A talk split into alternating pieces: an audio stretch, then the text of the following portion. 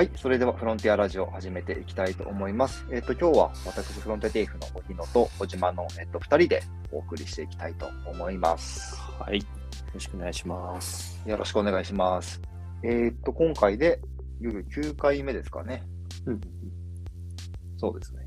昨年からやって、まあ、いよいよ10回に近づいてきたってところで、割と感覚がつかめてきたような感じですかね。そうですね。はい。やっとですね。はい。はい。えっ、と、じゃあ、このポッドキャストはですね、毎週気になったシティテックに関するニュースを、えっ、と、2つ3つほど取り上げて、それをお送りしていくポッドキャストになっております。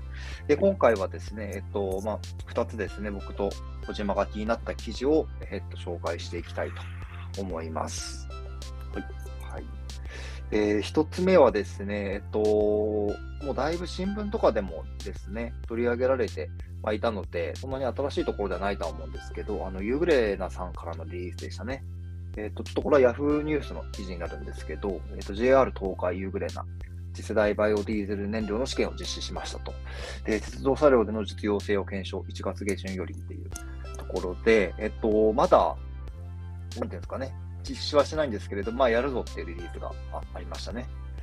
で、まあ、これが結構面白いというか、なかなかいいなと思った取り組みなんですけど、あのユーグレナって、ね、もうご存知の方はたくさん多いると思うんですけど、あの東大発の、まあ、バイオベンチャーみたいなところで、まあ、有名なんですけど、緑虫を、えー、と使ったビジネスを事業を起こしてるっていう、まあ、会社ですね。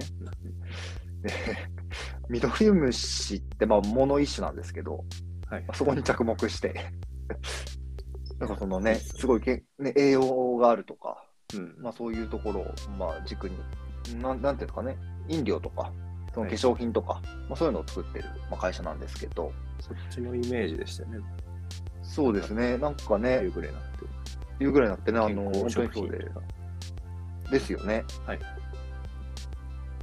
で、そのユーグレナさんが、あの、バイオディーゼルの燃料を、まあ、発表したっていうところで、うん。結構これは、あの、もともとやってたみたいで、えっと、試験で行くとね、あの、ずっと前からやっていたみたいなんですけど、まあ、いよいよ、まあ実用化に向けて、で、それも、みんながよく使う、まあ、電車ですよね。電車の導入に向けて、まあ、実施するっていう、まあ、ところで、なかなか注目しているなと思っているところでございます。うんあんまり夕暮れな自身そんなに詳しくないですけど、なんかもう増殖させていくんですかね。そうなんですよね。バイオ燃料ですね。バイオ燃料が、なんかあの、どうどういう過程でできてるのかっていうのは多分、まあいろいろあるんでしょうけど、あの、まあたくさんできたものをこう燃焼させてというか、その燃料を、まあ、燃焼させて、えっ、と、この電車とかを走らせるっていうまあところみたいですよね。うんまあ、もちろんそのタイミングで、えっと、そう、CO2 を排出すると。でおもろいのが、CO2 を排出するんですけど、えっと、バイオマスの原料ですね。要はその、まあ、み緑虫を、えっと、原料を成長する過程で、光合成によってどんどん大気中の CO2 を吸収しているため、まあ、実質ゼロになっていいっていう、うん実質ゼロだと考えていいっていう、まあ、ところになっていますよと。循環してるってことですね。循環してますねと。はいはい。しかもそのね、化石燃料ではないので、まあ、そのなんか一定そのサステナブルな形で実現できますよっていうところがうんすごいところなんじゃないのかなというところですかね。うんうん。なるほど。いやーなんかね、最近思ってる以上にこの CO2 とか、あのね、気候変動に対する、まあ、恐怖というかね、あのまあ、どう向き合ってら向き合っていったらいいのかみたいな、まあ、ところがもちろんあるので、そうですね。とか、まあ、ちょっとユグレさん、ユグレナさんでいくとね、食料みたいなところもややってるのでね、まあこのどう食を作っていくのかみたいなところでいくと、かなりホットなことをやってる会社だなっていうところは思っておりますよね。うんうんうん。なんか循環型社会みたいな、うんよく聞きますけど、なんかやっとこういう、成長過程で CO2 を吸収して、利用するときに CO2 を排出する。それが循環してるってことですよね。ですね。うん、なんかやっと理解できた気がします。やっと循環っぽくなってきましたよね。循環っぽくなってきた。うんなんかシティテックっていうのもね、こういうところで、なんか、なんなんていうんですかね、もうそこの街とかのレベルで、どんどんこの循環していくみたいなところができると、すごい面白いと思いますよね。うん。なんか、ちょっと話変わっちゃうかもしれないですけど、最近あの、木し、木造ビルみたいはいはいはな、い。結構あるじゃないあですか。りますね。ああいうのもあの、炭素を貯蔵する機能があるみたいな。えまあ、あの、木って成長過程であの CO2 を吸収してると思うんですけど、ー、はい。まあ、それを、その吸収した木材を、えービルとかに使うことで、まあ、その炭素排出量を減らして、まあ、炭素を貯蔵するなるほどね。ような機能を持たせる。はいはいはいはいはい。で、まあ、最終的に、えー取り壊すとかっていうふうになったら、まあ、その時 CO2 排出されるわけですけど、まあ、循環されてるんで、実質排出量ゼロみたいな。なるほどな。吸収してるから。な、そうそう、うんうん。そういう仕組みになってるんだなっていうのをこの前学びました。なるほどね。まあそういう考え方で、まあ時間軸で考えるとチャラになるみたいなね、そういううん考え方なんですよね、きっなんかあれですよね、木質バイオマス発電とかも割と同じ考えですよね。ああ、そうですね。バイオマス発電は本当そうですね。うんうんなるバイオマスは一番エコと言われてますよね、実はね。燃やすんですけどね。ほどうんうんはいはいはいはい。はい。ということで、まあ注目ですね。ちょっと実証実験の実家、あのー結果とかが気になるところなので、注目して見ていきたいと思います。はい。はい。じゃあ、続いては、えっ、と、小島からのニュースでございます。えーっとですね、くださいね。自分が紹介するのは、えっと、ガブテック開発センター、全国初となる自治体向け税関連の AI 電話自動対応サービスを設置。えーまあ、兵庫県神戸市で実証実験を開始っていうニュースですね。はいはいはい。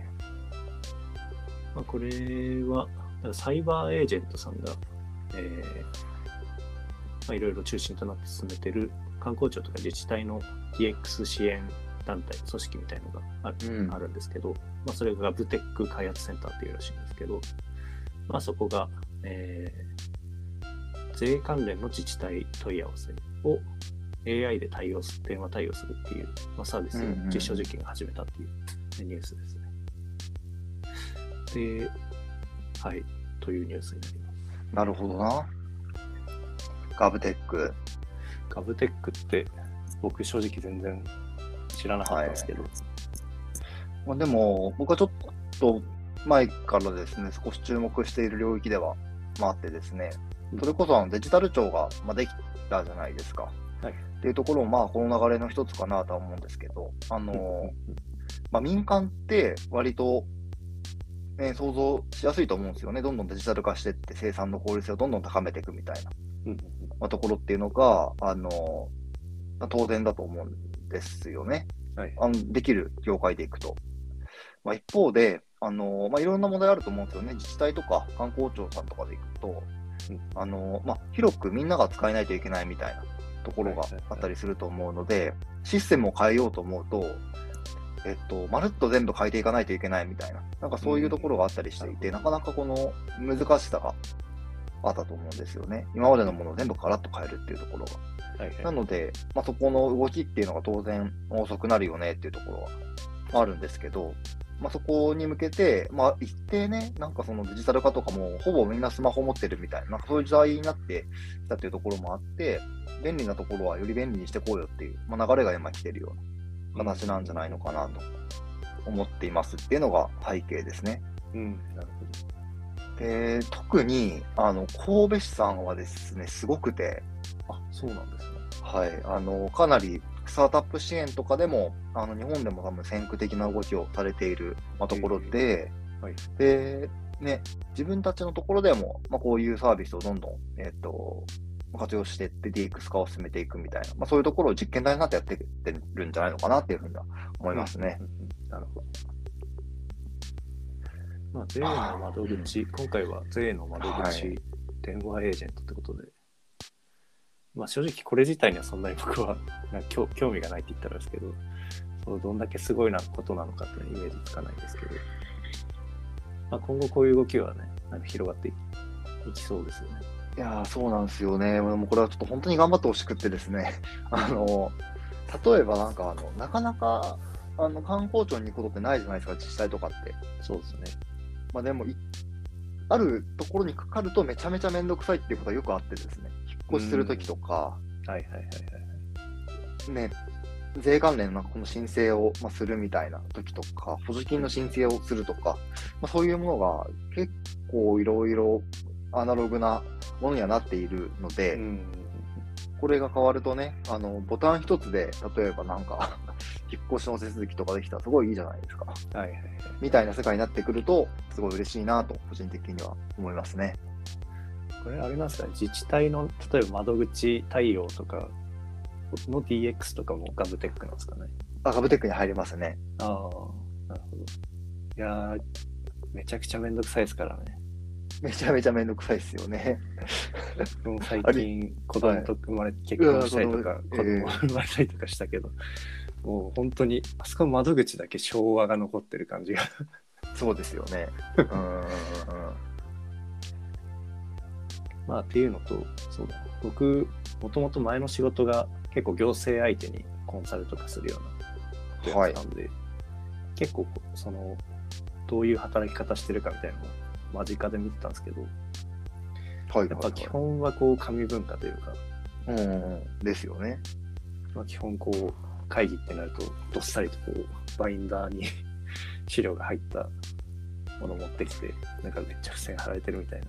うんうんうん。なんかそういうイメージなんですけど。やっぱこうこう公務員とかの働き方みたいなところでも、まあ、ぜひ進んだ方がいいなっていうのはすごい自分の実感としてあって、そうですよね。うん、なんかもっと別のところに時間を割けるようになったら、すごいメリットだと思うので、うん、そうですよね。うん本当に雑務とかそういうので時間が取られて、本来時間かけるべきところにかけられてないっていうのはその通りだと思います。本当ですね。なんかあの、ちょっとこれも僕の持論なんですけど、全部デジタル化すればいいっていうわけではないと思ってて、うんうんはいでも、同じようなことで、間違いがないようにしなければいけないものっていうのはデジタル化デジタル化していった方がいいと思うんですよ。うん、そうですね。で、なんかあの、住所手続きとか、それこそ所得とかの家庭証明書を出すとかって、本当に同じようなことだと思うんですよね。はい。見てしまうとから、イレギュラーは当然発生するとは思うんですけど、なんかこの同じようなことを、えっと、まあ、人じゃなくって、自動化するっていうのはすごくメリットがあることなんじゃないかなって思うところではありますね。いやー、でもなんか難しいですね、それ。なんか、難しいね。僕前なんか Facebook かなんかで誰かの投稿見たんですけど、なんか DX デジタルトランスフォーメーションじゃないですか。はい。なんかそのデジタルよりもトランスフォーメーションの方が大事なんじゃないかみたいな言ってる人がいて、確かに。つまりあのデジタルを取り入れるというよりもまずそのなんてか考え方というか価値観みたいなのをトランスフォーメーションしないと、まあ、デジタル取り入れたところでうまくいかないんじゃないかみたいな。確かにねい。やめちゃくちゃそうだなと。めちゃくちゃそうだね。うん。なんかこういうの本当に根本的に解決していくってなるとなんか教育とかそういうところから手入れていかないと難しいんじゃないかなって思います。ああ、本当ですね。うん。はい。はい。ちょっとね、膨らみましたね。膨らみましたが、はい。あの、間になってきたので、えっ、と、今日は、ビノリムシですね、ユーグレンさんさんと、えっ、と、ジェラトカイさんのバイオエタノール、はいバイオディーゼルの話というところと、ガブテックの話2本お届けいたしました。また来週も配信していきますので、皆さんよろしくお願いいたします。それでは、ありがとうございました。ありがとうございました。